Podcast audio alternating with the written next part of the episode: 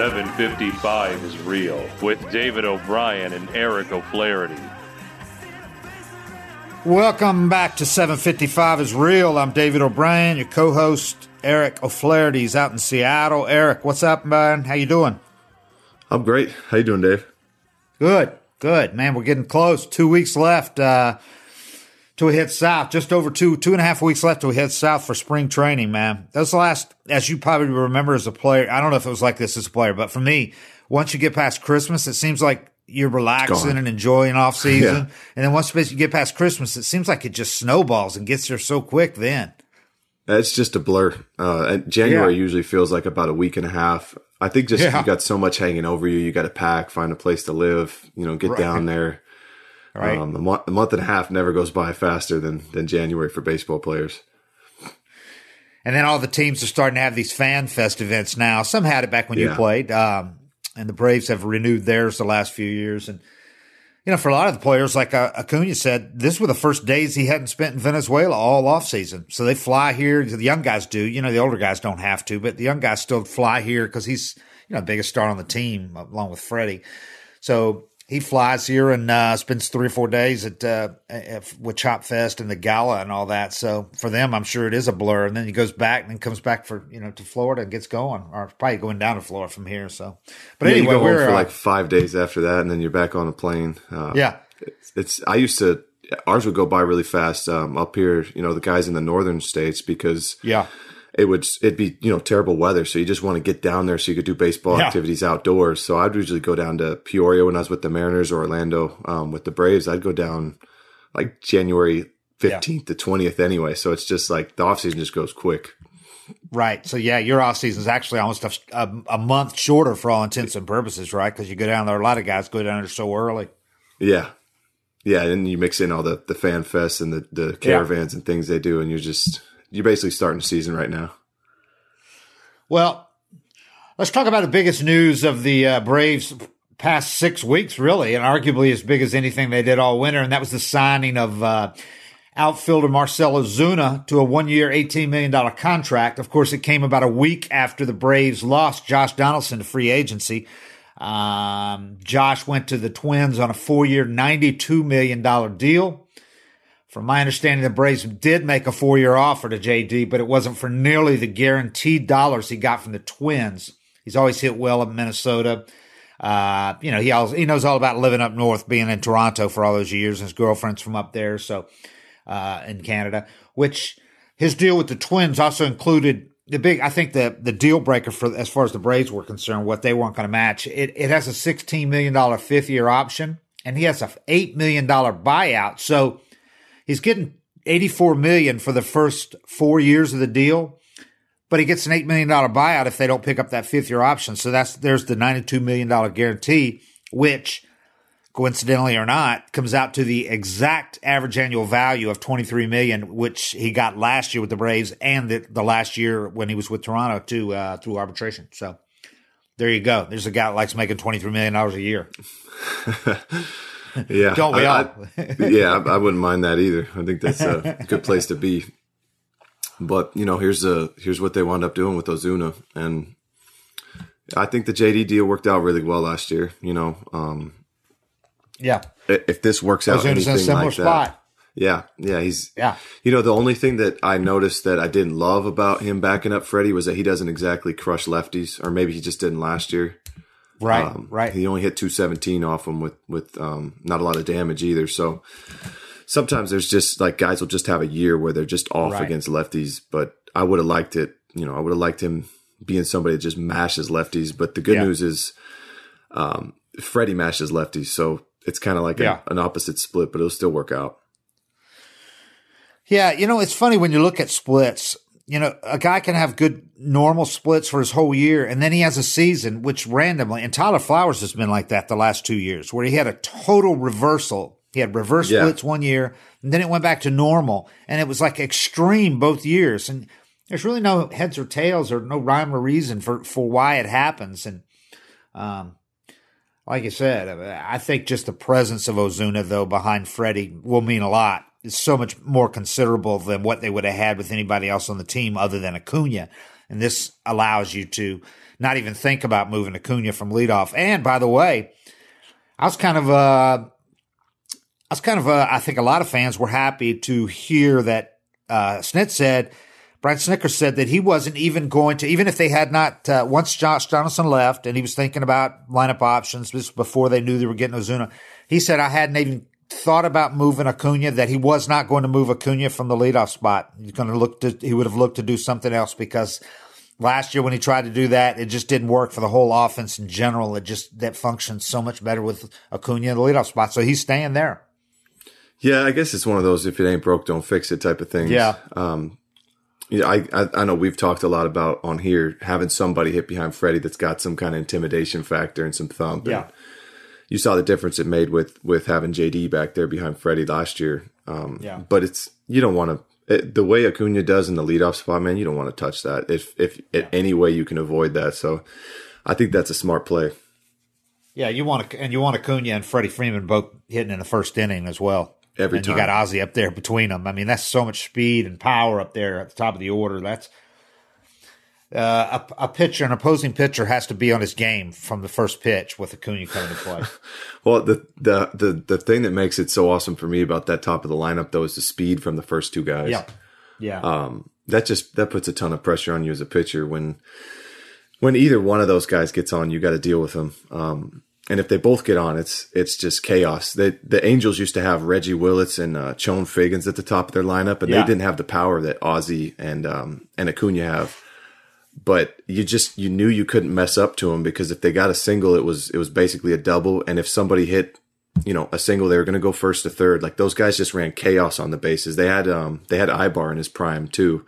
Um, so they had so Uh-huh. much speed, but having that at the top of your lineup, those two guys, and they're also power threats is just, I mean, that's hell to deal with as a pitcher. It, you, it puts pressure on you because you got Freddie lingering right behind him. Um, it's, it's a tough lineup they already have. And then add Ozuna, um, he's like you said, he's got that intimidation factor. He's a big guy. Yeah. I don't think people realize how big he is, yeah. but he's the big thick. bear. They call him. They had the white bear. Now they had El Oso Blanco. Now they got the big bear. Yeah, he is. He he is. He a can bear, run a little man. bit too. Can he? Yeah, he can run a little bit. I, Look at the stolen bases, and yeah, uh, he stole and he's 12 not what he was, but yeah, he could still uh, get double digits. You know, deceptive. But yeah, he's a presence. There's no doubt. He's I a mean, presence. Uh, that and people remember, you know, because especially in the NL East, that year he had with the Marlins. That was only that was only two years ago, 2017, where he was a monster, man. Uh, Yeah. you know, if if and the Braves think he can get back to that, there's no reason to. He's that he couldn't. He's 29. He's not, you know, 33, 34 like uh, JD. He's 29 years old. So. right. Um, and he had a finger injury last year, missed about a month, I think. So uh, we'll see. There, you know, it's not going to shock anybody. I think it was more surprising to see JD bounce back the way he did, because a lot of us doubted whether he could do that after only playing fifty some games the previous year and being thirty three. Uh, if Ozuna shot, uh, bounces back to something close to 2017, I think that would be less of a surprise to most of us than than Josh's bounce back year last year. well, yeah, and it- he doesn't have the. You know, JD. A big thing was a big question mark was the health issues. You know. Yeah. Um, I don't know if Ozuna's Exactly, really the had much. You wondered if it was chronic. Yeah, he's he's he seems like he's been pretty damn healthy for most of his career. He's played, you know, 148, Ozuna, yeah. 159, 148, Yeah. 130 um the last 4 years. So he's younger. Uh I, I wouldn't be afraid of him, you know, health-wise at all, which that was a big question mark with JD, but like you said, I mean, he hit 37 homers a couple years ago and Yeah. three I mean, he he raked. He was an all-star and everything like that. So it's just a matter of getting him back there. I think coming into this new environment, this environment's fun for guys now. I think that's Yeah. one thing that's really changed with the Braves the last maybe 10 years is um, the Cardinals are still pretty buttoned down, and you saw it in the playoffs. Obviously, um, certain guys can come into an environment that's more relaxed and more fun, and and having Ozzy and Acuna just joking around, um, that type of stuff can rub off on guys, and and really just you know it can change their whole approach and, and their mindset and and take some of the pressure off but you don't know i mean it's a fun team to come to now that there's there's a lot more action there's a lot more animation and things like that than in the past and i think that's kind of starting to be a good thing especially for um you know a guy like like ozuna who's coming off a down year all of a sudden you just come into this fun party there's no spotlight on you and just just see how Yeah. you do I asked uh, I asked about the the uh, the Latin factor too, and, and even though guys like JD and Freddie and Markakis get along with everybody on the team, and their leadership kind of transcends, and BMAC last year, I asked about could it be uh, a nice addition having a veteran Latin guy that these kids Yeah. have watched when they were coming up, and guys like uh, th- the players themselves, plus like Snit said, absolutely having a guy that that Spanish is their first language, their their language, and having him a, a guy that they grew up uh, idolizing.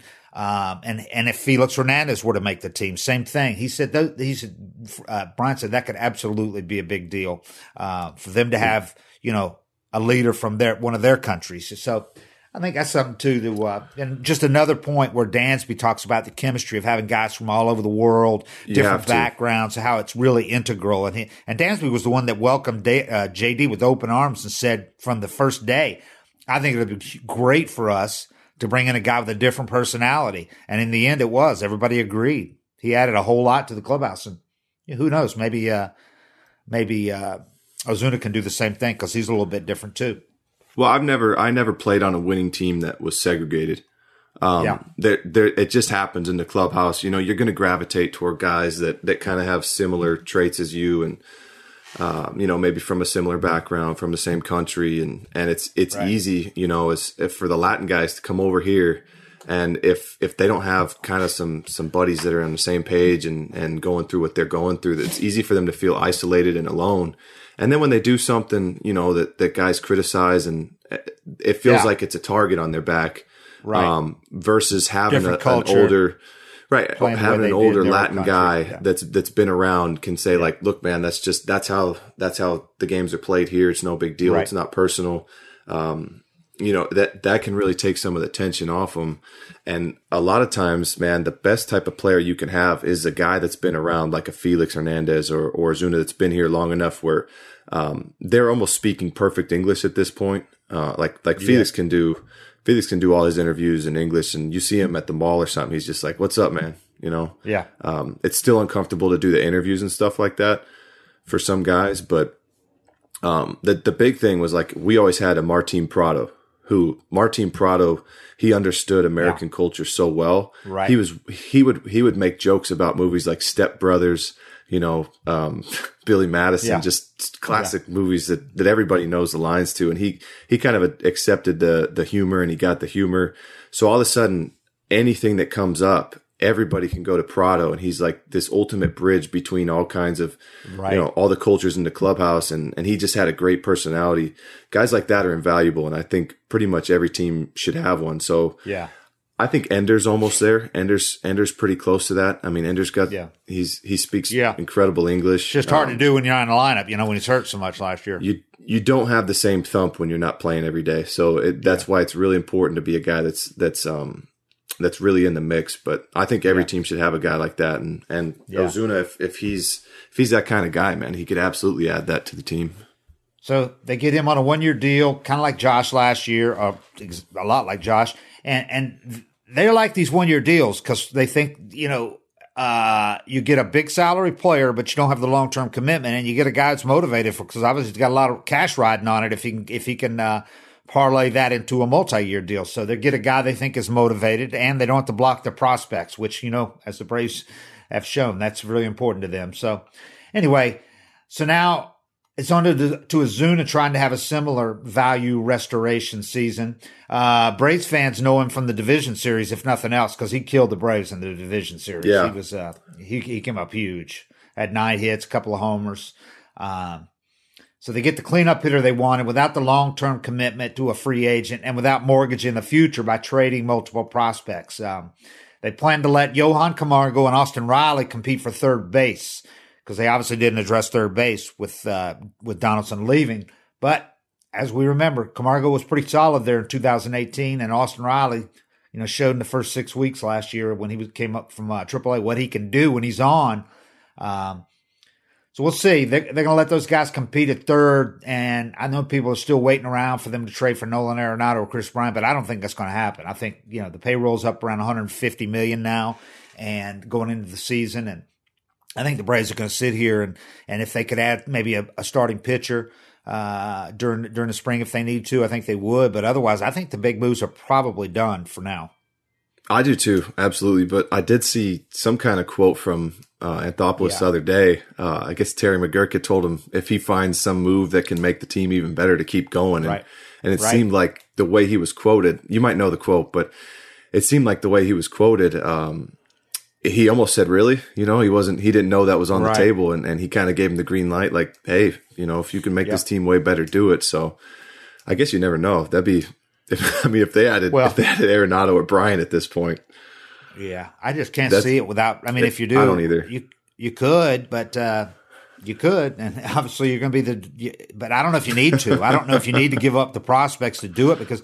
I mean, I was watching MLB Network this morning, and three of the four guys picked the NL East, uh, picked the Braves to win the NL East. You know, picked them to win 97 games. Uh, in Vegas, they're they're the fourth uh, highest wins total on the over and under. And Vegas guys, you know, usually know what they're talking about. They didn't. Uh, yeah as yeah, they say, they didn't build those billion dollar hotels by by no.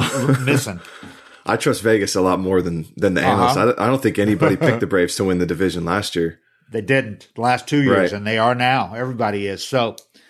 Congrats. Um, I know it's I know it's easy to be cynical as a fan here when you see them flame out in the first round again, but right. around baseball, that's not the view of the Braves and what they're doing now, and this is a whole different generation of a team, different front office, different, you know, it's a lot of different guys on this. So I don't think their history was what undermined them in the uh, division series against the uh, in, in DS, NLDS against the Cardinals. Uh, although I know I fully understand why it's impossible for some people who've been here a long time, fans, to let that go or media members or whatever. I just don't think that was an, that affected, you know, the, the, the young guys on this team and all that. And uh, I don't think that had anything to do with that 10 run first inning in game five or all those missed opportunities in games four. So anyway, uh, uh, I, I, think what that means, what McGuirk's comment to uh, Alex, I think he will take that into full consideration if, if, if during the season if he needs to make a move. Because I could see the Braves making another huge move during the season, like they did with Keuchel, and then adding the three relievers at the deadline. I see them if they were to fall back at all, uh, or or similarly, if they had a chance, if they were like say a game ahead of the Nats as the deadline approaches, and there was an obvious need where they can make a big move and and kind of uh, put them over the top, I can see them doing that for sure and adding another 15, 20 million to the payroll. Yeah, you never know what's going to happen with you know yeah. injuries and all that type of stuff. So it's yeah. nice to have it's nice to have some options versus if you you know, if, even if you think they got 15, 20 right now, when a guy gets hurt, you still pay him. So you, yeah. you kind of need a little bit of a cushion to, to, to pad your roster a little bit if you lose a guy that's important. And so much stuff even happens in spring training. You just, it's so exactly. hard to predict the baseball season. You can never yep. be too prepared, but, um, yeah, they like I the mean, depth they have for that for spring training because of that. Yeah, you know, yeah, because you could lose somebody and still like the outfield depth for instance. For instance, they're they're not in a, in a hurry to get rid of one of these guys, even though they obviously have a surplus right now. If they, but the 26th man is going to help in that regard too. If you want to carry one of those guys into oh, the yeah. season until they can restore some trade value, yeah, you can carry Ender or Markakis or Duvall now. Uh, whereas before you couldn't really justify that on a 25 man roster. Yeah, I, I, keep forgetting about that 26 yeah. spot, man. That's huge. And the relievers you have you don't really need to carry a, that extra reliever like you would have in the past because you got reliable guys now that can go full innings. You know, especially with that new rule, the uh, three batter rule, minimum rule. Yeah, the Loogie's dead. yeah. so there it's goes your really. uh, hopes for a comeback, huh? Yeah, I'm, I'm done. I'm not making a big comeback here. Uh, so listen, Ozuna, even though he last year wasn't uh, obviously 2017 he was a, he was a he was an uh, MVP uh, caliber type guy.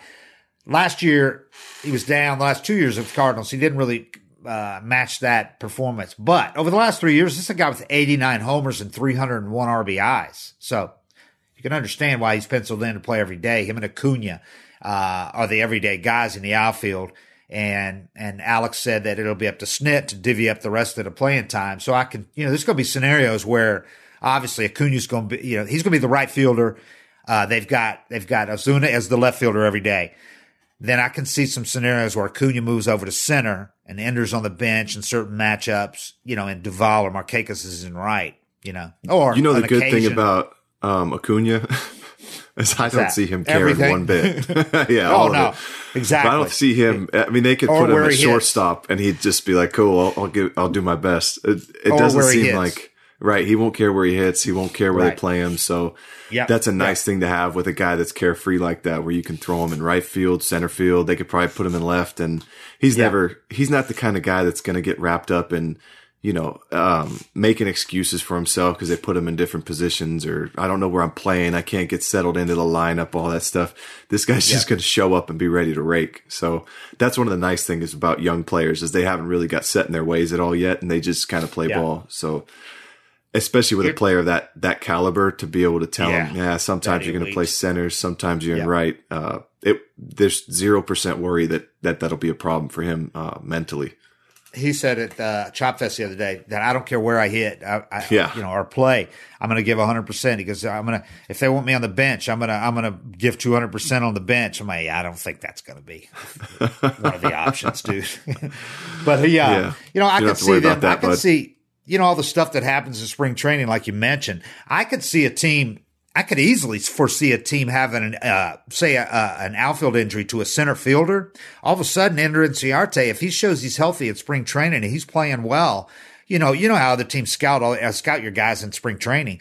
I could see a team making a move for Ender Inciarte if they need a center fielder. There are not a whole lot of those guys out there. There are a lot of outfielders, a lot of power hitting outfielders, but there aren't a whole lot of guys you could that if your center fielder goes down and you need a legit center fielder, there aren't a lot of whole lot of whole lot of options available. And I could see that happening if uh, Ender shows he's healthy once he shows he's healthy, and and there's no reason he shouldn't be. The injuries he had last year, back and hamstring, aren't the kind that carry over for four months into the next year. Yeah, it's just the thing that sucks in baseball is how fast your you know your your stock can just drop and you can become somebody Yep. that you just want to find a way to get rid of and you're a problem where it's like you know if he's raking in spring training maybe you just put it pencil him in in center field and and Oh, you and could. see you know it's it's just so hard in baseball because your stock is just like it's it's just all what have you done for me lately and with him Yeah. it's it's hard to let him go if he comes back and and he shows who he is having him hitting, hitting the eight hole and track balls down in center field is so valuable too you know Yeah. getting his speed on bases it's it he's a really he's a really tough um he's a tough guy to kind of analyze his value because he starts off so bad every year you know Yeah, but the and player he can turn into Yeah. Uh, He's motivated to get going this year. He's had one good one year at least where he started off well in April, but yeah, most of It was a huge year, right? Still, yeah, uh, yeah. In that scenario, I could also see him uh, uh, being here at least until you know close to the deadline. In which case, you might have say Pache, Drew Waters, another option, but Pache might be ready to. Uh, to, to stick in there at center, if you could, if Ender has a has a, a nice solid first three months, three four months, then I could really see a team because he's not a guy on an expiring contract either. He's going to, you know, he's under a team control, very affordable contract. So I Yeah. can see his value really jumping up if he uh, has a solid first half. Yeah. Yeah. Yeah, it could be Yeah, huge. if- spring training, I don't think will. You know, a good spring training, a great spring training. You see guys have just ridiculous spring trainings. Willie Bloomquist used to do it for the Mariners every year. Hit Oh, like yeah, a lot of guys do it, yeah. 450, You know, because they're getting a lot injury. of fastballs. Yeah. So for his take an injury, to yeah, for his team. value to like skyrocket in spring training Yeah. would be hard. But if good first half and Yep. playing his defense, you know, and a team has that need, you could you could probably steal Yeah. a few prospects from some people. If he's hitting 280, 290 with that defense, three gold Yeah. gloves, and uh, And and, a team contract. control and great contract, yeah, I can see you getting Yeah. a prospect back for that. So yeah, and if Pache's ready, boom, do it. So, um, yeah. Uh, so as as Anthopoulos said, uh, right now we got you know Acuna and Ozuna projected as everyday guys projected. Ender, Markakis, Duvall that'll be worked out over the course of spring. Said he talked to Snit and Anthopoulos talked to Duvall, Markakis, and Ciarte after before they announced the Ozuna sign, and He talked to all of them to let them know where they stood. And, and, and which goes back to uh, I talked to uh, to I asked uh, Ender about Alex Anthopoulos, and he he was asked whether he had had a discussion, you know, with uh, with Alex or Snit about his playing time, and I really uh, I really liked Ender's comment that he made about um, about that. It, I think it says a lot about you know the confidence that guys have uh, it, it, the honesty that Alex has with those guys because Ozuna or Ender said that he's had long conversations with Alex and that he really uh, gets honesty out of him that you don't get in other GMs. And he says he'll tell you exactly where you stand, whether you want to hear it or not. You know, he won't hold back. And he said he really appreciates that. And that Alex has been like that since day one. I think that's important when the players, you know, when they can trust what their general manager's saying. Cause I put, you know, I covered a, a Marlins team that when Dave Dombrowski one time, uh, Gary Sheffield told us beat writers, uh, they were negotiating a contract, and he said Dombrowski lied to him. And he said this on the record before a game that the hardest thing in the world for him was to go out and put his blood uh, and sweat on the line for a guy like Dombrowski who had lied to him. We're like, whoa. You know, so when you have that kind of caustic, toxic atmosphere, I think it can trickle down. And the opposite is true too when you have a great uh, atmosphere can can be set all the way at the top. You know, when they when they trust their general manager is going to tell them where they stand. Well, it's it's really tricky too because almost every GM, every manager start off spring training telling you that their door's open. Yeah. Right. And then yeah. guys go in, they say, Oh, his door's open. Let me go voice my uh yeah my displeasures with how things are going and they're yeah. in AAA the next day or um, you know they're on the trading block where it's yeah, like you know anybody can say that but it's it's rarely the case almost you know it, it, there'll be a big meeting in spring training and they say my door's open you got any problems come talk to me and then yeah. some guy that's kind of a fringe guy takes that a little too serious and he goes in, he's like, Hey, you know, you've been pitching me too much. And the guy's like, Oh, you don't want to pitch? Go back to AAA. He's on the bus the next day. Um, I actually had this conversation with a buddy of mine, like, you know, that, that has gone through the situation a few times and kind of talked yeah. his way out of some good scenarios by saying he didn't want to yeah. pitch as much or why am I not pitching in this situation? So, um, squeaky wheel didn't get, didn't no, work there. But it's kind of one of those things where there's only one way to find out if they really mean it or not. And I just, yep. I always tell players just play it safe and don't say shit, you know, just, just kind of, don't take that too serious. But there are there are some GMs and some managers that you can really approach and tell them how you're feeling, and a lot of them are guys that, that played and remember what it was like, but some of the guys that, that don't want to hear anything are guys that played and, and forgot what it's like. So it's kind of yeah. a guessing game, but that's really cool that, um, that Ender feels like it's straightforward like that and he's getting shot straight because that's all players yeah. really want. You know, you just, you want to know, you know, what are my chances? What do I need to do better? Where am I at? Um, as long as there's transparency, then, then you have nothing to blame, no one to blame but yourself. But, yeah. um, it's it's a tricky thing, man. And and the organizations that that run it right and they shoot you straight like that, it the word gets around the league and uh-huh. and they and and players really want to be there and they really appreciate it. So um that that that's kind of one of those things that keeps on pulling in returns by by acting like that and doing things right. So that's kind of you know that's cool for me to hear because that's a big thing for players. So so that's a good uh good sign. Um. So yeah, you'll have you'll have Zuna in a left people say, uh, uh, yeah, that's Markakis Duvall, the platoon. That's done. Uh, that was the plan before the, before JD left, and they replaced him with an outfielder. So Zuna's in the left. He doesn't have. He got a Gold Glove in 2017. He's not a Gold Glover anymore. Uh, doesn't have a strong arm, so he's better in left. Uh, but he he did okay in some of the defensive analytics, defensive runs saved, even last year. Um, and you get ideally, you know, they've said all along Acuna and right is what they want because of his strong arm really plays well in right field. We saw that several times last year when he made terrific throws to second base or third base and cut down guys trying to, you know, take the extra base. They learned pretty quick with Acuna out in right field. He's, he's got a cannon and it's, it's much better suited out there where he can display and he doesn't have to cover, you know, as much range in right as he does in center. Running, you don't want your best, you know, player, most talented player running all over the field when your most talented offensive player running all over the field uh, because eventually that's going to wear down a guy even as young as as as Acuna. So yeah, and you can pile is, up over the years too. I think that's that's kind of what happened with Andruw Jones is, is the no way doubt. he played center field, and you can't you know Acuna is going to go all out. He's not a, he's not a, exactly. he's going to dive into walls if he can make a play. Like the guy's just playing a game. He's not thinking about 10 years from now. So keeping him in right field, I think's, you know, good for his longevity for sure. So Zuna turned 29 last month. So he's four years younger than JD. He'll, the Braves forfeited the third highest draft pick, 99th overall, as compensation because Ozuna was a qualifying offer. Guy rejected the Cardinals 17 8, 17.8 qualifying offer. Uh, That's not bad. Alex though. said, yeah. Third round. Nah, Alex, they've already lost a second and third picks because, you know, for signing Will Smith. Um, okay. Anthopoulos said we just focused on the player that we thought was the best fit. We were looking for a middle of the order guy. We liked our outfield, but we felt strongly about Ozuna's bat, and We feel there's more upside to what he showed last year, which thought to be a really good fit for us. He had 52 homers and 177 ribbies uh, in two years with the Cardinals, including 29 homers last year. Um, but again, it was a it paled next to what he did in 17. In 2017 with the Marlins, this dude hit 312 with 37 homers, 124 ribbies, 376 OBP, 548 slugging that year. Uh, nine, he had a 924 OPS. That was in 2017, that Marlins team that outfield they had.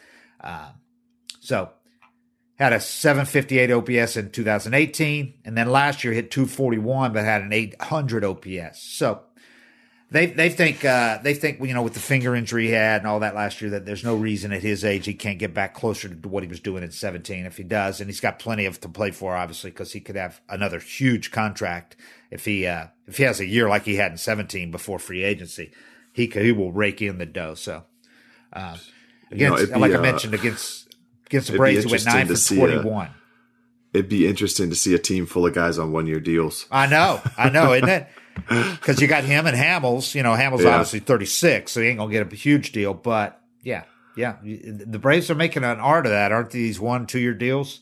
Yeah. Well, I, I mean, Dark. if you could, if you could keep finding guys to do that, it's yeah. just it's, it's just a matter if our guys going to be there or not. Um, yeah. Now you got to get the right guys. you got to get the right guys. They got to yeah. fit. But man, if you could, if you could have a bunch of veterans on one year deals, it'd be kind of cool to see how that team played. Especially young hungry. veterans like 29, yeah. like 29 year olds on one year deals with a ton of potential, yeah. you know, chasing maybe a hundred million. It's, it'd be fun to see how that team played. It's a pretty, seems like it could be an ideal mix when you have a couple of really young guys like Acuna and Ozzy. They're going to play their asses yeah. off regardless. And regardless. Dansby, and then you got a couple stable veteran leaders, you know, like Freddie Freeman. They're going to do what they do regardless. Uh, and then you got a couple of guys playing for one last big contract, maybe, or at least one more, you know, small, uh, uh, short but big contract. guys like Ozuna, so yeah, and uh, and Hamels. So we'll see. Be uh, interesting. Yeah.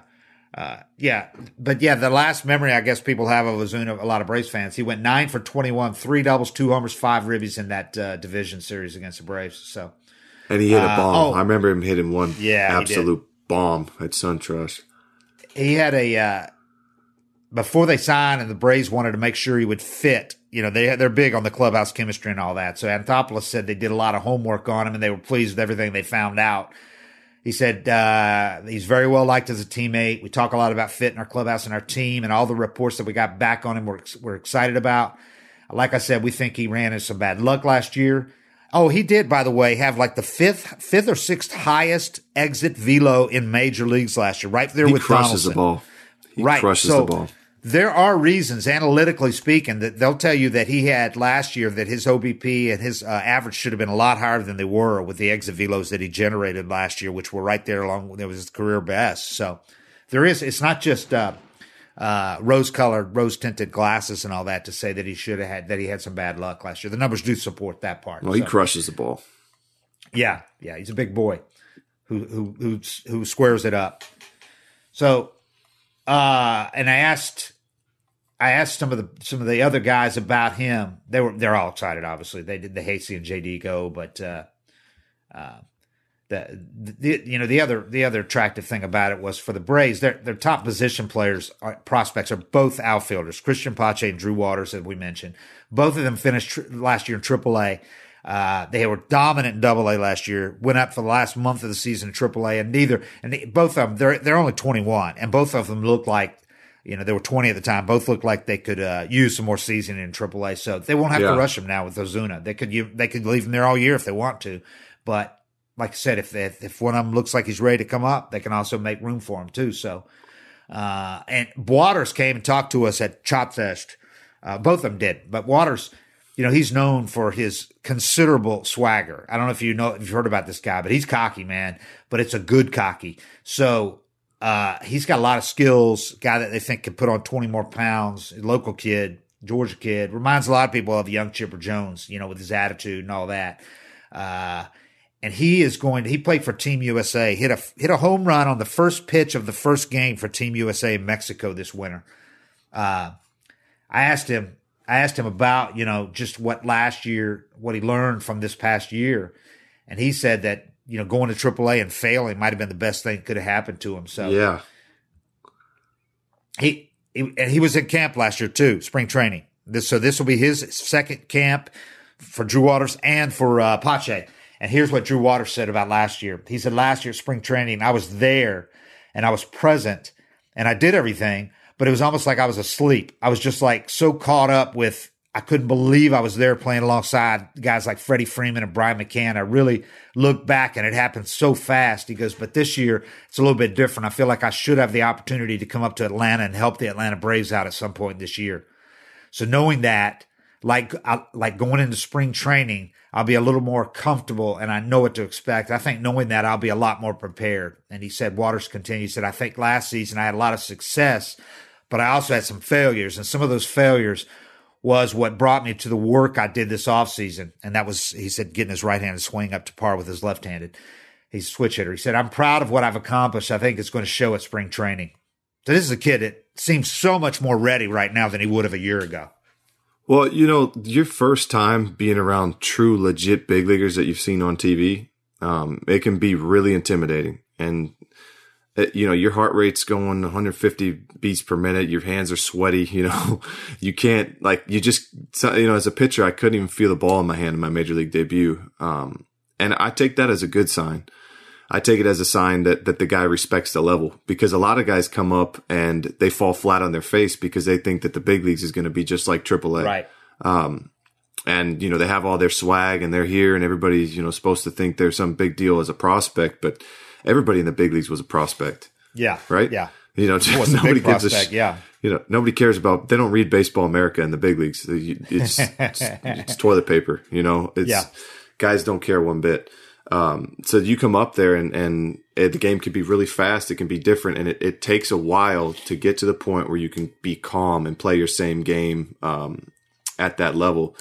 So I always take it as a really good sign when guys are almost kind of paralyzed by the big leagues, you know, and they, they can't, they can't be themselves up there initially because it's just a sign that they really respect the level. And, uh, as you get more comfortable, you start to become yourself. I remember, uh my, my first spring training, big league spring training, I watched Rafael Soriano go into a game and I'm, I'm sitting, who's Soriano, you know him. I'm, I was sitting down in the bullpen and I'm just hoping the phone, you know, rings and maybe I get in there, but I'm just nervous sitting there and the bullpen phone rings and they tell Soriano he's in. And this guy just looked inconvenienced. you know, he stood up all slow, grabbed a bottle of water, kind of just moseyed over the mound, threw some pitches. Yeah, yeah. When he was ready, he kind of just gave them the signal. Like the whole thing was just a huge inconvenience to him. And I, I just, I kind of laughed at it and I look back at it, but this guy was so comfortable at that Yeah. level that when the bullpen phone rang and he was going into a big league game, Yeah. his heart rate jumped zero beats per minute. It probably went down. You know, he, he was inconvenienced by the whole thing. He just moseyed out there and he threw like a one, two, three inning and walked his way off the field. And I come in the clubhouse Yeah. after he's just icing his quad or something, drinking a beer. You know, Yeah. like he had basically just filed a report. How exciting dude that, was, for him. yeah. he was um, unaffected, man. Er, unaffected. And I, I told myself, if you can get to the point where that's your, you know, that's, that's your mentality, not, not that the big leagues is inconvenience, but that's how Right. calm you are, that it's another Right. day at work. And, and that's where everybody's trying to get to. Maybe not having the mannerisms that Sori had, but you know, Yeah, yeah. um, knowing that it's the same damn game and, and knowing what you have to do to get it done and understanding all that, that, that's kind of you know not giving a damn. That that's kind of the mindset Yep. that works for a majority of big leaguers is to treat it like you know just another just another baseball game and not this crazy big league you know overwhelming experience. Because if you're overwhelmed, you're going to suck. But I always try to get back to that. So seeing that in Waters is it's completely normal to be kind of intimidated and overwhelmed by Yeah. the big leagues. Your first taste of it, but um, I think that's actually a really good sign. Yeah, and I think uh, we've talked about this before, but I think that's where a lot of the veterans, like uh, like your uh, your your Josh Donaldson, your Freddie Freeman, your B Max, that are outgoing and uh, joke around a lot. You know, when the, the clubhouse doors shut, when they're shut to the media before the game, you know, we don't see and fans don't obviously see what goes on in there, but I think a lot of the tone is set with what goes on in that hour or so before the game when those guys are loosey goosey and, and, uh, making guys feel comfortable and confident and knowing, hey, we're, we're, the best team out here. That was a, that was a huge difference for me coming from the Mariners to the Braves. Um, uh huh just how welcoming the team was and, and, and the vibe in the clubhouse and, and how professional it was, but it wasn't about making you feel like a dumbass rookie. You know, yeah, it was, um, a lot of rookies get kind of beat up and, and treated like they don't belong. And I think that was, you know, I think in a sense, that's how the game stayed so old for so long is because they made the yeah. young guys so uncomfortable.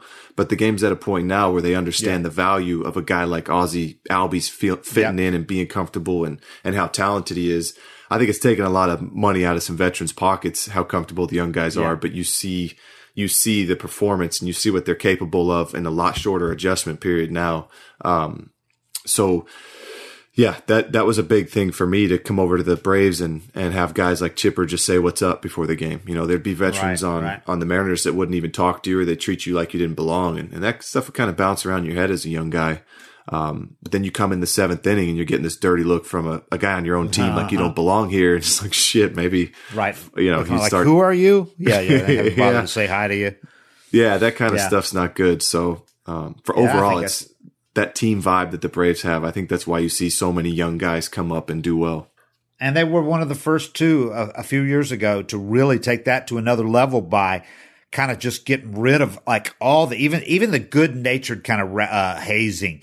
Uh, yeah. you know, uh, the stuff like, you know, you don't get in line first at the food line or you don't sit on that chair or that couch and just getting rid of all that crap. Uh, they, they made a conscious effort at the end of the rebuild when they knew they were going to have to count so much on young guys like Ozzy and Acuna yeah. and Dansby.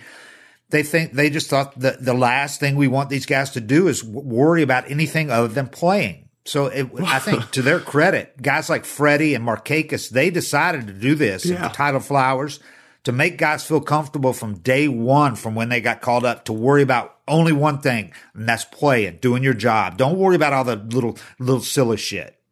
Yeah, and I think it was a form of kind of protecting veterans' jobs and stuff in the game, and, and I, I do think it's taking money out of their pockets yeah. because young players are better now than ever, right. and they were kind of held down by all those things. But you yeah. know, I remember when I came over um, to the Braves from from Seattle, and it was probably like the first week or two in the big leagues uh, with the Braves, and I saw JoJo Reyes eating, uh, sitting on the couch with his feet up, changing the TV channel and eating a, a plate of nachos. So I was just like, dude, you gotta fuck it, you gotta run, get out of this situation as fast as possible. They're gonna crush you. And uh, and Chipper walked in and and just walked right by it, didn't say anything, didn't seem to care. I, I think he was really against that. So I think because I think Chipper wore it when he was a young guy. And so he yeah, was kind yeah. of against setting that, yeah. that tone. But Chipper walked by and I just watched it with my eyes wide open, like, oh man, Chipper Jones is going to destroy this dude for doing this. Cause it was, it was so, um, it was it, that it was a bold move to be changing TV channels, eating nachos with your feet up in a recliner, you know. Um, but it was just that was a totally total difference from the environment I came from. Um, I think that in a sense, young guys need to be humbled and, and, and they can't get too cocky or ahead of themselves and they need to respect the veterans, but there's a right way to kind of keep them in check and, and do things. And I think that the Braves have a really good mix and, and guys like Freddie and Markakis do it the right way. So, um, I, I, would think that Waters will fit right in once he, once it's time. Um, third base, you got the battle we, we mentioned. You got, it's kind of, it's going to be interesting to see it in spring training because you got two guys that last year had their ups and ups and downs. Uh, Camargo, who'd come off being the primary starter in 2018 once they got rid of Joey Bats, they gave it to Camargo, and uh, he played well in there. And then last year they signed JD, you know, in November. So all of a sudden Camargo's left as a utility guy, came to camp overweight, and he really struggled between the you know the conditioning and playing multiple positions. And the plan went out the door of playing him four or five times a week, giving him four or five starts a week because he wasn't playing well early. So all of a sudden he's, you know, not playing much. He's really struggling. Eventually got sent down to AAA. Riley, as we know, came up. To, at, he was hitting so well at AAA that they had him moved to left field, played like three games in, in the minors, and then was brought up, thrust into the lineup yeah. in left field, and raked for six weeks. But then once the book got out on him, pitchers realized what they could do, get ahead of him, exploit him, that, that you know, breaking balls away, get him chasing, uh, not recognizing pitches, that kind of thing. He fell off the table and then he hurt his knee at the end. Uh, came back and showed a little bit when he came back. But so you got two guys that both have done it, but also both have struggled for different reasons. And both seem really motivated coming into this year with the opportunity to nail down Riley going to his natural position, third base, where Chipper thinks he can be a plus defender and Camargo going to where, the position where he had his best success in, in 2018, where he looked like a legit starting third baseman. I, I think either one of them could could come up huge, uh-huh. and I, I, don't think there's a chance neither one of them do. You know, um, yeah.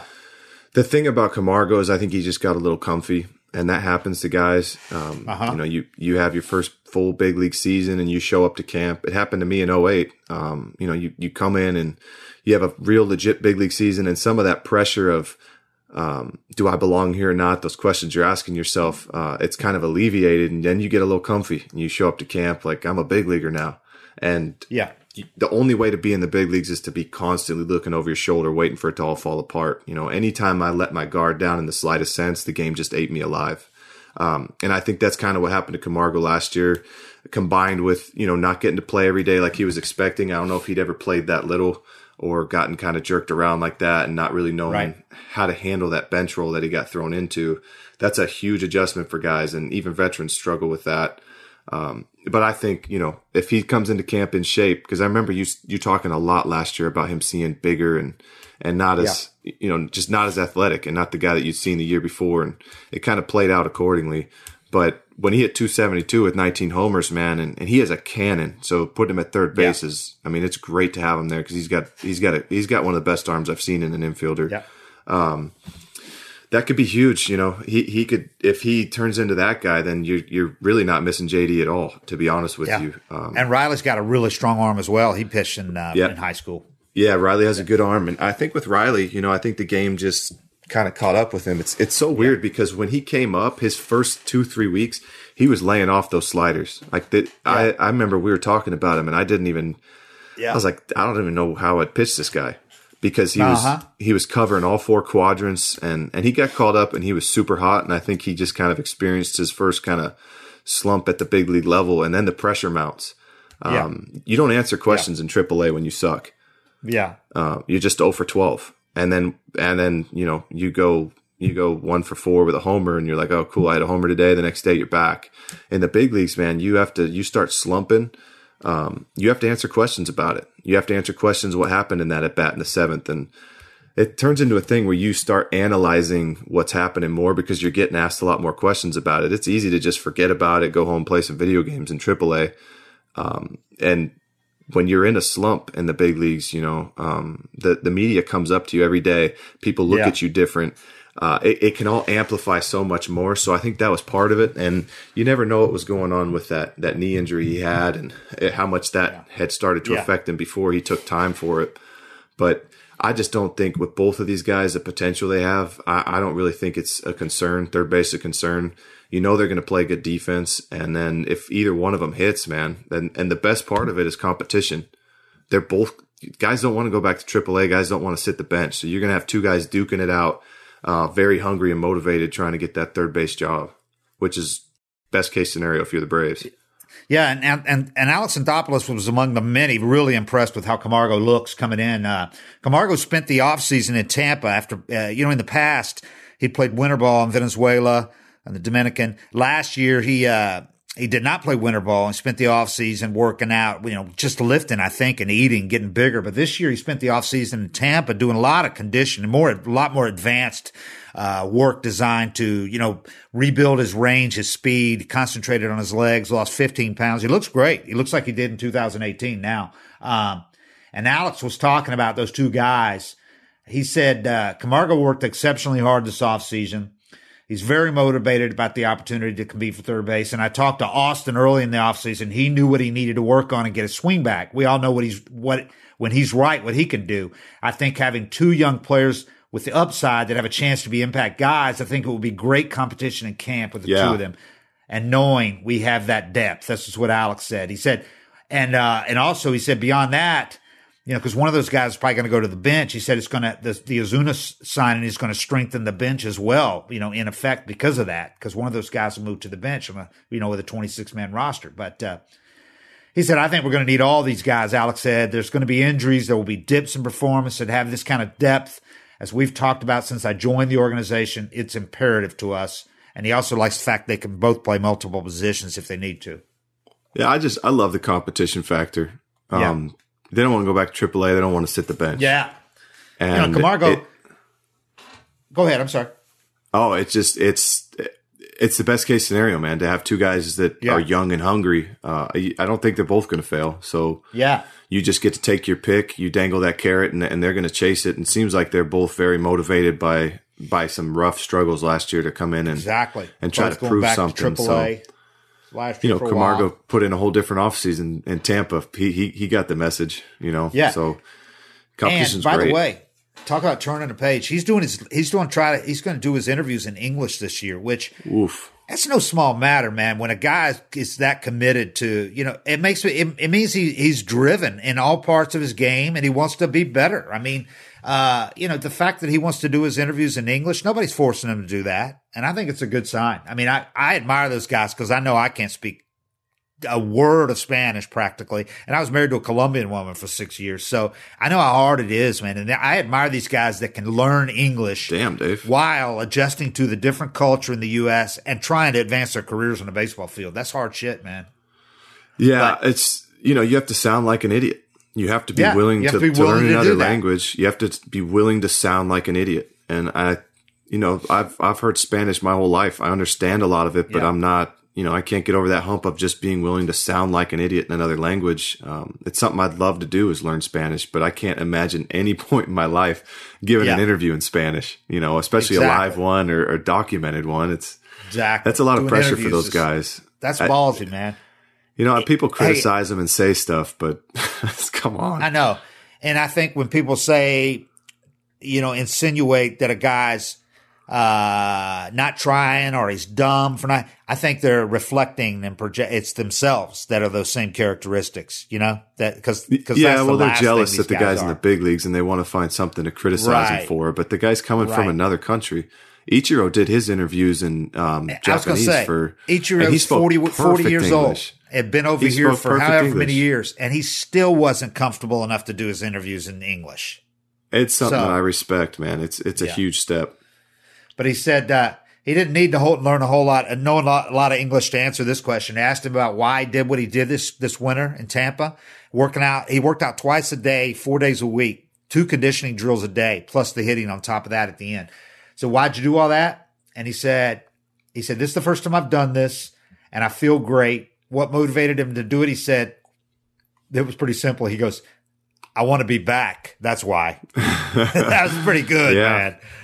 That's pretty good. Well, you know, it's it's funny because a lot of guys hit kind of a lull once they settle into the big leagues. Um, you chase that dream for so long, and it doesn't seem like this would happen, but a lot of guys, you chase this dream so long, you have this fire because you're chasing that dream, and then you arrive, and you don't really know what's next. And it's there's kind of like a come down from that high of of getting to the big leagues and all the rush of it. And that's why you see some guys have those sophomore slumps and stuff. They get a little um, yeah. comfortable and sometimes they're just not um, there's just not that same drive because they don't know what they're chasing now. So then you get your ass kicked and you're like shit i don't want to lose the big leagues. Yeah. and and and you get kind of a second win you get driven again and you get this fire where it's you know, you, you realize you're still yeah. fighting for your career and, and it's nothing's ever guaranteed. So it sounds like he's at that point now where he's like, I just, I want to yeah. be in the big leagues. It's who I want to be. And he went and worked his ass off. So good for him. I hope he has a great he year. Said, he said about last year and about getting to compete for the third base job again now with JD gone. He said about last year, he said, to be honest, I learned from last year. Good. I, it's part of the moment. Things happen. So I learned from that. But this year, my mind is stronger than last year and I'm ready for this season. Asked what happened, what last year, what went wrong. He said, the big thing was my mind because I was struggling there. That's why maybe when I got sent to AAA to play more to strengthen my position here, and now to be honest, I feel great. Uh, and as for Austin Riley, he spent the offseason working on his swing with Mike Brumley, who's the former big leaguer uh, infielder who serves as the Braves minor league co- hitting coordinator. He's the guy that really Austin had had uh, had synced up with in the minors, had really been on the same page with in the minors when he when he took off, when his performance took off in the minors, which got him to the big leagues. So they, worked together. They wanted to get his swing back to what he was doing when he was crushing balls in AAA and for those first six weeks in the majors. So he went to Dallas a couple of times. That's where Brumley's based, and he went down there and worked with them at his at his place down there uh, on kind of cleaning up his swing. And Austin said the big things were working a lot on my front elbow, really focusing on what it's doing at the start of my swing. I felt like last year when I got in my troubles, it was kind of working down instead of clearing and being able to let my backside work. He said with working with that and then some lower half stuff, it's been really good. I'm very pleased with where my swing's at right now compared to what it was at the end of last season. I asked him if he dissected it. He said, yeah, on video and everything. He said, yeah, me, Mike Brumley, and some other guys, we looked at to see what I was doing when I was having success, what I was doing when I was, and when I, what I was doing when I was struggling. Said, like I said, the elbow, along with my back leg, where my weight was, those were the big things. Um, he said when I wasn't going well, my load on my back leg, it was more on the toe, kind of pushing forward. He said, but not, but not now it's got it even throughout the foot. The weight is even. He said that's, I think that's going to be a big difference in being able to recognize pitches late and still be able to put good swings on them. And that's what you alluded to. That's what he was doing early on. He was recognizing, he was waiting and he wasn't getting out in front and Yeah. sliding that back foot. And he was still able to drive the ball. He's so strong that if he'll wait on the pitches to recognize them, he can still drive it out to the opposite field. Well, you know what happens? You start trying to do too much when you fail in the big leagues. Yeah. And and the whole key is it's like that. I can't remember what movie it is. The guy's trying to learn how to surf, and the guy just keeps telling him, "You're doing too much. Do less." And he Yeah. stands up again. He's do less, do less, and that's actually really good advice in um, in baseball because as you struggle, you try to do more. And when you try to do more in baseball, it's it's like a, as a pitcher, if you try to throw 95 Yeah. and you've been throwing 92, it's going to be 90. You're going to lose a Yeah. mile an hour because you tense up and, and you just try to do too much. And it's the same thing for hitters as they struggle, they get anxious, you know, and, and they don't want to get beat by the fastball. So they get quicker. Uh, their weight gets forward quicker. Everything just gets out of sync. And then you're just getting beat by the slider because you can't stay back. You know, he's putting all this pressure Yeah. on himself. He's anxious in the box. Um, I think if he's, if he's able to stay back and recognize the pitches like, like he did in those first, uh, first few, that first month. Six um, weeks. Yeah. He's it'd be awesome for him to get back to that because I think he get 35 homers this year if he's Yeah, just he's comfortable kind of and, and he's Yeah. himself. Um, and then you really just I, where do you put Camargo if, if Riley's doing this? I mean, it, it's a great problem to have to have too many good players, but they might Well- be in that position because both these guys seem motivated. Then you could have Camargo ideally in the super utility role that you envisioned Yeah. for him last year when Right. he came to camp out of shape. And this year he looks Right. like he could he's ready for that role. You know, he wants to be a third baseman, obviously. Maybe But mentally too. This year, I think mentally he's ready for that for that utility role if that's what he gets. I think you're not going to have a problem uh, with him excelling in that this year. But and so your bench is a lot stronger. Yeah. But yeah, he said uh, Austin again on the back foot said, "Yeah, I have. I've always had a tendency of sliding with the back foot. When I was successful, I wasn't sliding, and when I was going bad, I had a little slide. So I'm really focused on that, being able to recognize pitches later and being able to re- react to them. I think that's going to be the big key. Uh, as for the for the uh, competition with Camargo at third base, Austin said, "Me and Camargo have a great relationship. He's a great, great player. Uh, he's a great guy, great player. He's going to be fun competing against him in the spring, but there's no tension there, and I can't see there ever being any tension. Like I say, he's a great guy. We've got a great relationship. Uh, he did. He he pointed out something. He said, asked him how important it was to have some success last year. You know, his first six weeks, obviously, but also when he came back from the knee injury to hit a little bit, carry Yeah. that in the offseason. He said, I know the failures were going to be there. Obviously, they were longer than what I wanted, but I did have some success and I know what I can do up here. So that's a big positive for me mentally because this game is just so hard on you mentally. I just think knowing, trusting myself, what I've done this offseason, I know it's going to be carry over to this spring, and I think it's going to be some upside this year. That's what Austin said. I think it's awesome. He said there's no animosity between those two, no tension. It, you know, it's it's a terrible place to get into where you're checking the box score of a teammate, you know, during spring training, and uh, you're hoping they had a bad game. Uh, guys that are doing that always fail. I, I used to go out of my way because you know, in, in when Yeah. you're competing for a lefty spot in the bullpen, there's so everyone knows who it is, and you could feel the tension from the guys that were just wishing bad on you, and it, it's kind of a sense where that takes a distraction of wanting bad things to happen for this other guy versus handling your own shit and, and being positive. Yeah. It wraps you into this ugly, just uh, state mentally where yeah. you actually wind up kind of failing and and you because you're just wishing so much bad on somebody else. I used to always go out of my way and just be like, dude, I hope you have you know a great season. I don't care what happens. You know, just let's have a let's have a good vibe and and not have any of that tension. So for him to already be saying that out loud, and it seems like Camargo's in the same boat. Um, it's it's type of thing where them both being positive and root for each other, they could both wind up having awesome seasons because that's just not there, and and yeah. it could work out for both of them where they don't have to wish bad on on a teammate. So I think that's awesome that even at their age, they're already thinking like that. Uh, just a couple more quick things here, Freddie. I don't know if you saw Freddie's quotes uh, from from Chop Fest, but he was talking about you know the surgery um, said that the the elbow. This is the first time he's been pain free in the off season at this point in nine years. Said he always by this point was taking four extra strength Tylenol and just thinking that it was from hitting again, resuming his hitting, and that you know he was just getting those muscles and everything back used to it. But his elbow was was were already starting to hurt. Um, he said last year he's been able to manage this in, in, in the past. It's just why people were like, why didn't he get something done previously? He's like, he was able to play with this, obviously. But last year in August, it started barking.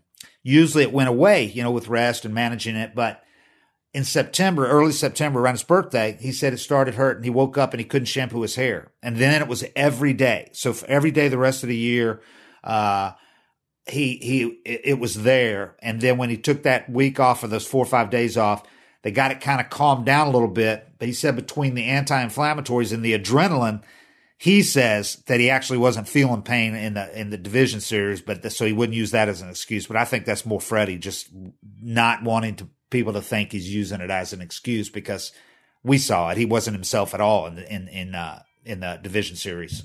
Well, your body will still restrict range of motion whether you're feeling right. the pain or not. And I think right. that's probably. I think he's probably telling the truth. I mean, you can shoot guys up where they don't feel yeah. anything, but yeah, if you can't do that all the time. Yeah, but if you can't extend a joint fully, um, when yeah. you go to swing and send that signal, your swing's going to be shorter than your brain syncs up with where it's supposed to be, and you're just going to be off and miss hitting balls and, and looking the way he looked. So I, you know, he might not be. I really, I think that's great. I think he'd be fine admitting that he felt terrible too. You know, yeah. it was we all saw it, but um, everybody respects a guy that doesn't want to make excuses. Um, but there's a pretty good chance he wasn't feeling anything and his joint just wasn't, you know, uh, moving the way it was supposed to. And that's why he was bad. But either way, I'm just glad he's healthy because, so, you know, those things can really wear on you mentally. And when they went in in August and had an MRI to, to, to look because, uh, you know, it was hurting more, they had an x-ray or an MRI that revealed a big hook of a bone spur. So he had a second bone spur that was forming and, or had formed.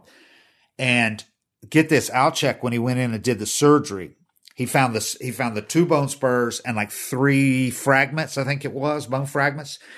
And he said, or whatever the fragments were, and he said that the, the joint had closed from all of the stuff in there.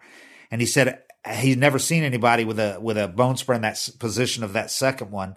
And that he didn't understand how Freddie was even able to play. And Freddie said, he looked at him and said, well, doc, I didn't play very well. yeah, I kind of wasn't, kind of didn't. But he said uh, Doc told him if you had if they if they had advanced to the LCS, and and Freddie confirmed this because he said the same thing. He probably would not have been able to play because that bone spur was about to crack. The second one was about to break, and he would not have been able to play after Game Five. He said it was hurting that much at that point. Yeah, so, I, I I feel I feel for him, the, you know, the position he was in because you don't want to duck out on your team and you feel this, yeah. this responsibility to your team to, to put, just to take whatever pain meds you have to do to, to get out there. But yeah, uh, it's unfortunate he got the response he got from a lot of fans. Um, yeah. And I, I think that if I'm Freddie, I just don't forget that. I play with a chip on my shoulder, um, and, and use that as motivation. But, um, you know, I, I really just ultimately respect the fact that he did not want to use that as an excuse. I just yeah. admire it because it's so easy and it would have been so easy for him just to tell you guys, oh yeah, my elbow's killing me. And then he's just off the hook, you know, and, yeah. and guys and still, that don't want to be. Still won't use it.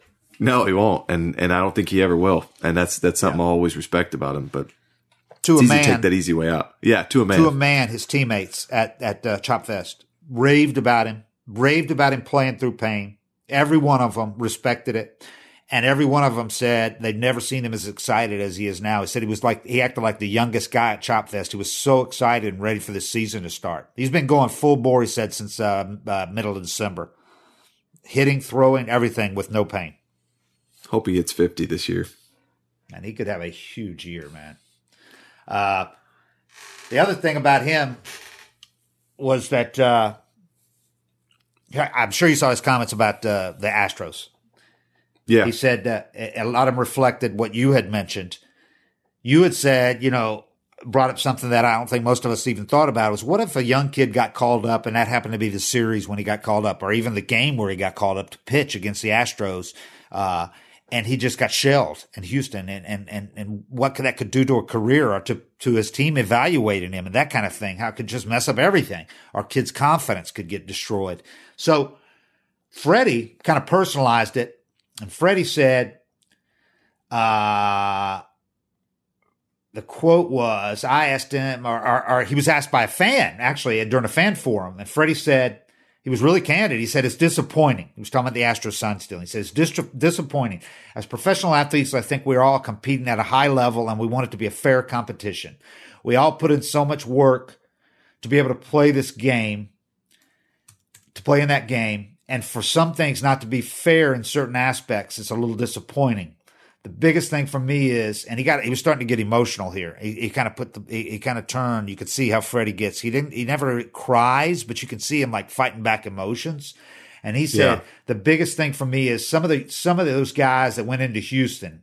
I think everyone knows Kris Medlen around here. He said, one of my favorite teammates of all time. He worked hard to get back to the big leagues. Took him two years to get back in 2018 when Med was with Arizona. And he had one start and it was in Houston and he gave up seven runs. Do I know? Was it happening that game? No, you just don't know. He retired about a week after that though. So that's the hard stuff from me. Uh, when people's careers could have been over because of that. It's kind of emotional for me because I really do love Kris and work so, and he worked so hard to get back to the big leagues. So that's what hits me. Cheating is cheating. But when you mess with people's lives and careers, that's the hardest part to me about the whole thing. Uh, and then he apologized for getting emotional. Now, there's what I should clarify, and I've did this in the story. Freddie thought that game was in Houston. It wasn't. It was in Arizona. And I talked right. to Kris Medlen yesterday, and Kris said yes. To be on, to be fair, he said it wasn't. It was. I, I play, pitched against them in Arizona, and they killed me. He goes, but he goes, I don't know what they were doing there. But but as Medlen said, the important thing was he goes, I'm not making excuses for a crappy, you know, uh, for my crappy start. He goes, but the important thing is what that could do to other guys. Cause there had to be some guys that it did affect in Houston, whether it's a young player just called up, a guy rehab and whoever, you know. Uh, and, and I think the, the point was made by both of them that it's, there's a, as Dansby put it, there's a chain reaction that people don't realize that could go on, you know. Dansby, uh, uh, Jim Powell was, was moderating this event and Jim Powell asked, is there any of the other guys you were Ozzie? Cause they were the other two, Ozzie and, and Dansby were the other yeah. two on the panel. And he said, either you guys have any comment further? And Dansby said, I mean, how? That was perfect. What Freddie said. He goes, there's a big thing though, when you mess with somebody's livelihood or even somebody not necessarily in Kris's shoes, but they worked so hard, somebody that got, worked so hard to get called up to the big leagues, then all of a sudden confidence is down because they think they can't make it because, you know, they got shelled by Houston. There's all those things, those kind of things. So there's a lot bigger chain reaction to it all than just them winning at the level that they have been. That's what Dansby said. Well, I think, you know, my main take on this whole thing and uh, is I think it's that big a deal. You know, it's yeah. Uh, a lot of people like to say, you know, what, well, uh, they steal signs when they're at second base and whatnot, but this is a totally different method. And I think the only reason the Astros organization didn't get hit harder is because there's other teams that could have been doing it, could be wrapped up in it. You know, you just don't know how deep it goes. But I think it's extremely important um, that this that an end is put to this. You know, it, it, can't be part of the game. So going forward, the penalty has to be so steep and so harsh that a team just, you know, kind of what they did with steroids where yeah. it's it it was all of a sudden it was 80 games or you know you fail twice it's a, three times the lifetime ban i think this almost has to skip all that and just be you know lifetime yeah. bans have to be on the table right away and i think that whole sentiment of of guys careers being affected that heavily um it, it has to be a risk for players too players have to be risking a lifetime ban um cheating with this method because it really can change guys careers and one guy might get you know he might get only get one shot Um, he might get his one shot in the big leagues and the team's cheating. I mean, I, I can't imagine finding that out 10 years down the road and being like, you know, maybe I did belong in the big leagues. Meanwhile, you're flipping burgers or something. Um, Imagine being the Dodgers, man. You think right. you, you, you, in 2017 it went five right. games. Kershaw could have a could have Kershaw dominated them at home and then got destroyed by them at, at Houston. Right. So you know that's the impact that this the that this cheating has and, and doing this this method has. I think that there just has to be it has you have to put an end to it. If if you're in charge going forward, if I'm Manfred, I go to every team in spring training and say like, hey, the Astros got off very light you know, compared the to what it over been. now for players. Immunity's done. If you if you guys are involved in this in any way, you're looking at maybe a lifetime ban. I mean, just set the set the penalty yeah. so high that nobody will even risk it because it's yeah, so it bad. Should be like gambling. I mean, cheating with technology lifetime and all ban. this stuff should be like gambling. Yeah. I mean, you're affecting the game directly. Yeah. Yeah, and um, it, you know there was no precedent, no no there wasn't any punishment kind of set up, and I think they kind of used that cop out of well, you know nobody yeah. posted a policy or we didn't see that. Fine, whatever. But going forward, if anybody else does this, I think it's got to be just extreme penalty because it's it's just bad for the game. And Boston did know because the penalty was up then. I mean, there was a there was there was a rule: no technology could be used, video, blah blah blah. That's in 2018. Yeah. So, and then the Astros yeah. kept doing it too. Apparently, in 2018, that's what MLB found. So, uh, anyway, I thought Medlen had a great great quote. He said, he goes, but anyway, replace my name with anyone else's who's faced them at home. And yeah, it fucking sucks that they did what they did. Yeah. Uh, he said uh, it was awesome to hear Freddie say all of that because it just shows that he cared enough about the whole thing. And then Medlen kind of said what we've been saying, what a lot of fans, players, team officials from other teams have been saying. And he said, he put it, as he put it, he said, it blows my mind the players involved aren't being punished. I'm not making any excuses for a bad start at all, but it just sucks for other guys who are affected by that type of operation. Yeah, I think they just they wanted to get to the bottom of it and not deal with the players union. Yeah. Otherwise, they would have. But that's why I'm saying going forward, I think we, you know, as a union, when when steroids started getting out of control, the players were asking for strict, like harsher penalties because they wanted that shit over with. They didn't want yeah. know, any more of that. And it went from um, the players we were asking in spring training one year, we wanted a 162 game ban for first time offense. And the only reason the union didn't want to do that was the amount of money that, that the players would be using if they took one of those suspensions and it happened to be some kind of accidental, um, ingestion of a, you know, steak or something like that that contained some hormone, you know, that, that you failed to test. Right. They didn't want to risk it because of that. Right. But this is no, I accidentally got signs right. from a guy with an accidental camera that's accidentally hitting a trash can type of thing. There's yeah. no accident to this. So there's no, there's not going to be any kind of false incrimination there. It's, it's going to be you did it. And I think if, if it comes to a situation where a guy is proven to do this going forward, it should at least be a year ban, maybe, maybe even lifetime just to put an end to it. Cause it's, it's just so bad for the game and it's, and it's, it could, it can ruin a guy's career, you know? Uh, just some last things, some quotes. Uh, there, there was a lot of guys talking about how watching uh, the Nats win the World Series after you know winning two, the Braves winning two back-to-back division titles and really uh, handling the Nats most of the year. You know, won eleven of the last sixteen between the teams and all that. They said losing the way they did in the in the NLDS, and then Dansby pointed out watching the Dodgers uh, uh, or the Nats win that night. You know, the the day the Braves lost just was like another dagger. But they all talked about being so motivated now and talking about how it's their turn. They feel like it's their turn. They're going to make it their turn now. Um, Freddie had a comment. He said uh, on the flurry of offseason moves the Braves made, he said, "Yeah, I, I think it's been great. We went out fat. He, Alex went out fast again, just like he did last offseason. Got the guy he wanted who we thought we needed. When you look at the bullpen now, you let you have Luke Jackson coming in the sixth inning. That's pretty good. 96, 97 with that slider. He said you feel comfortable getting Cole Hamels. I think Max Fried is going to be pretty phenomenal this year. Uh, even better than he was last year. Mike Soroka, we know. I think Folty is going to be 2018 Folty. And then you got a lot of young studs. So this is a good team, a really, really good team that has a chance to win this thing. Uh, Freddie said about Ozuna. Um, said he's been a thorn in our side a long time, especially with the Marlins. He's a great power hitter, great hitter. I think everyone loves Oh, and he said he's going to give him some shit about that play in, uh, when Ozuna went up on the wall a couple years ago and the ball landed on the warning track. Yeah, he's not living so, that down anytime soon. Yeah, yeah. He said he's going to give him some crap about that. Um, but he's a big threat in the middle of our lineup. He said our lineup is deep. Travis d'Arnaud, that's huge. We had a he had a great season last year. Just lengthened our lineup, and Dansby. Hopefully, we have first half Dansby from last year. When you get hurt in the middle of the season and lose thirty games like he did, it's tough to get your timing back.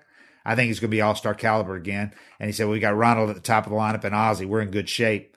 Uh, he likes third base. He thinks uh, both those guys have so much upside. Um, and then he said, this Braves team in general, Freddie said, when you look at our team, it's actually a pretty complete team. Everyone the last couple of years would say, well, if you had this or that area, you know, that you could have done better. And he said, but when you look at our, look at it now, our bullpen is strong, our starting pitching staff is strong, and our lineup is strong. He said, that excites me. Alex has been busy this offseason. I think he spent a lot more money than people were expecting. It's exciting to see. We're going for it. We have a great team and we've got a great chance to win the World Series this year. Um, he, he was one that said it's our turn. Uh, and then and then oh and then regarding Josh Donaldson, just uh, because a lot of people a lot of people were thinking you know that he had some loyalty that should have shown to the Braves and all that stuff, and they were disappointed in leaving. Fans wise, players didn't feel like that at all, as you would as you can imagine. Um, Austin Riley said it's just one of those things where it's a business. He's going to try to get as much money as he can. Good for him for getting what he wanted. Uh, Dansby said was asked about the disappointment of losing Donaldson. And Dansby said, anytime you have a great player like JD Opp to go somewhere else, I don't know if disappointing is the right word. He said it's one of those things where it's kind of sad, you know. He fit in so well here. We enjoyed his competitive nature. We enjoyed what he brought to the field. Yet we also really, really enjoyed things outside the field that he was able to do for us. I thoroughly enjoyed having him as a teammate. He's been one of my favorites. But you know, it's a little bit sad seeing him go, but he made the choice of what he believed was best for him. And I mean, try and be a true friend. That's all you can really ask for. I'm happy for him. I knew he loves hitting that part in Minnesota. His career numbers there are great. I, so I wish him nothing but the best. And hopefully he'll be able to, we'll be able to play him at some point this year, which would be the World Series. So yeah, I'm really excited for him. And then, uh, Snit finally on Donaldson said, I reached out to him after he signed. I was watching it from afar because I wanted the guy back. I think everybody did. He's got he's got to go out and do what he can do for himself and his family, though. I wish him nothing but the best. He was a big part of what he, we did last year. Uh, but I'm happy for him. I would have loved to have him back. He'll be a great asset to a really, really strong you know, Twins team. I think players are never going to be mad at you for taking a better offer. Yeah. you know, if if he got if he took yeah. a terrible offer, you know, somewhere else to not be on the team anymore, he'd be kind of like, man, what the hell? You know, yeah. what, what's what happened? I thought I thought yeah. he liked it here, but um, you know, we've talked about it in the past that teams don't necessarily give you a we like you bonus at the at the end of or an extra year on the contract because they like you. I mean, yeah. teams take a strictly business approach, and there's kind of this this tough standard set on players where they're supposed to take these hometown discounts, and and and a lot of guys actually do but there's there's really not a lot of hometown bonuses going around. Teams, especially these days, are, are staying strictly business with their decisions. So, yeah. um, teammates are never mad at you when you take the best deal for you and your family. Everybody understands that's a risk um, going into free agency. You might lose them. Um, obviously, he it hurts a lot to to lose JD. Um, he brought a lot to the team, but like you know, like Freddie said, it's this team. There's not the only the only real hole is is youth you know, there's there's some yeah. guys that you yeah. don't you don't 100% know how they're going to respond right. in their second, first, second, third year in the big leagues and what to expect from them. That's the nice thing about having a guy like Freddie is you can pretty much pencil him in for hitting 290 with 30 homers, maybe better every year. Yeah. Um, as long as he's healthy. Old guys, the question mark's health, but um, he's not really old yet. I think that right. this team, though, there's really not some glaring hole. You forget how deep the bullpen is, um, and there's a lot of competition yeah. in, the, in the starting rotation um, there's there's not some glaring need anymore after they got Ozuna. So, but you know, I don't see them really doing much else, and and they're fine not doing much else. But you never know. And your and your boy, by the way, Nuke, he is jacked up about getting a start again, man. He is yeah, fired I think he's, up. I, he said, I feel like he's Jon Lester. I feel like he could. I feel like he can be a, a huge piece for the team. Exactly I'm, I'm, on his bandwagon all the way. The, what, exactly what you said too about chip on the shoulder.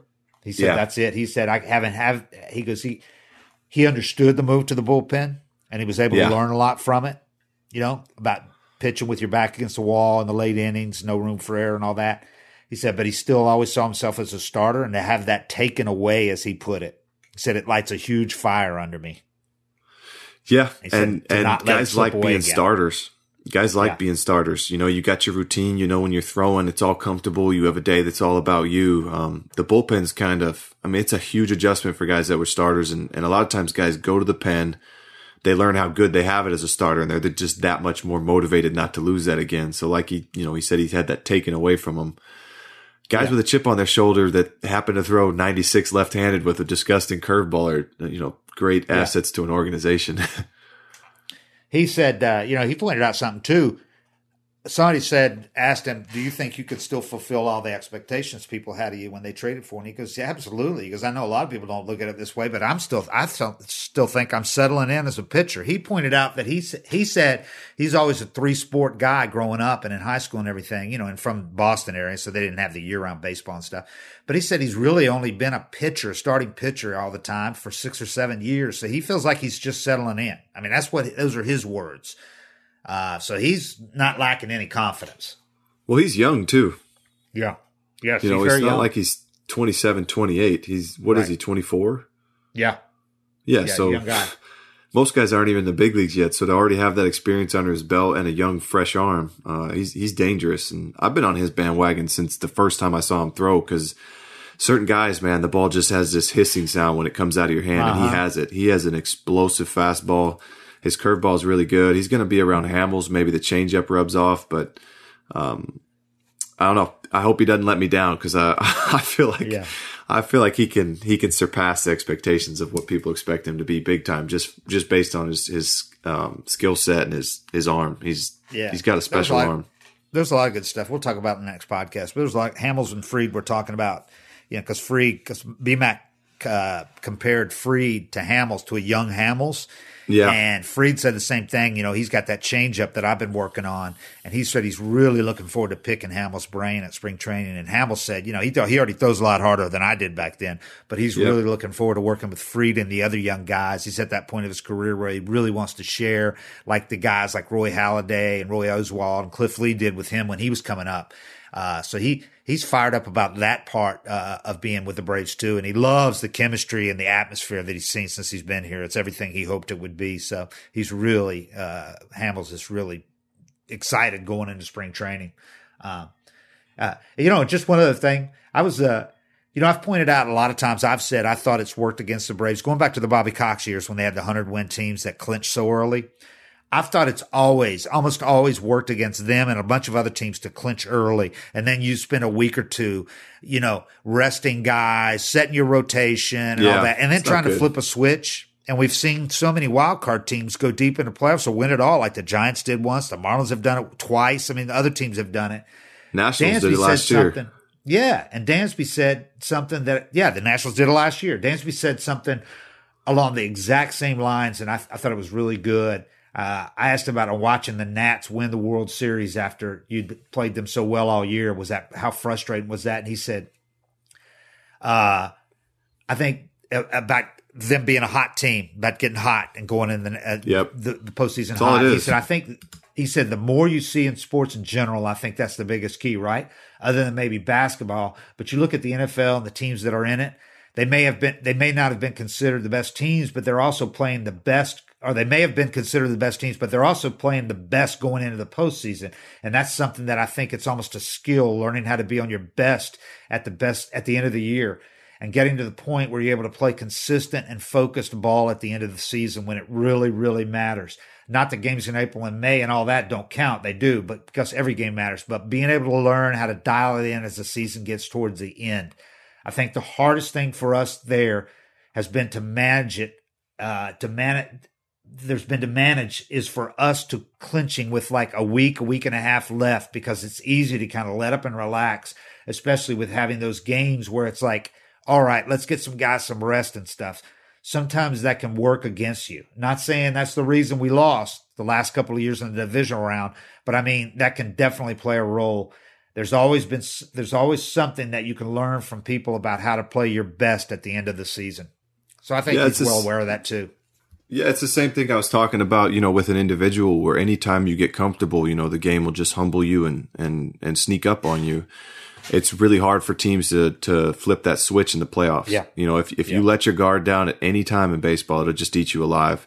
And it, Yeah. it's a, it happens from an individual standpoint and a, a team standpoint that um it can it can work against you, but that's why teams, you know, that's why a lot of teams, the Phillies used to do it. They played their starters through the end of the season. You know, like we were trying to make the playoffs September 28th and 11 and, and Uh-huh. they, they played us like it was game seven of the World Series. And, and we were kind of, you know, Yeah. pissed about that, I guess. Yeah. But that's, that's, that's the mindset where you can just never let your guard down in this game and, and it, it or it'll sneak up on you. So, um, I think they learned from it. And, but, you know, I don't think that's what happened. I think some guys just happened to suck and, and Freddie was hurt and, and yeah, and Acuna had a bad start. last and, week. Had the and. Acuna was and- hurt. Yeah. so I don't think that's what it was, but and- it's still something you learn from and, and, and a, it's really just a mindset you have to have. So it's, it's just cool seeing a guy like Dansby figure all that out so early. Yeah. All right, man. That's it. We've rambled and rambled, and we'll be back in a week, Yeah. and we're going to start the two a week uh, shows soon here when we get to spring training and start playing games. So things are ramping up now. It's going to be it's going to be busy, especially uh, uh, as we get close to spring training. It's only two weeks now, oh, two weeks away now for the uh, pitchers and catchers report. Too fast. So it's going to be a lot. It's going to be a lot to talk about, and I think the Braves' outlook is a whole lot better since they signed Ozuna the other day. Absolutely. All right, man. Well, uh, thanks for hanging in there. And sorry we had to ramble so far. I hope you guys are listening to us all the way to the end and you're not uh, falling asleep. If not, we understand. it's been real, and we're out. Thanks. All right. Later.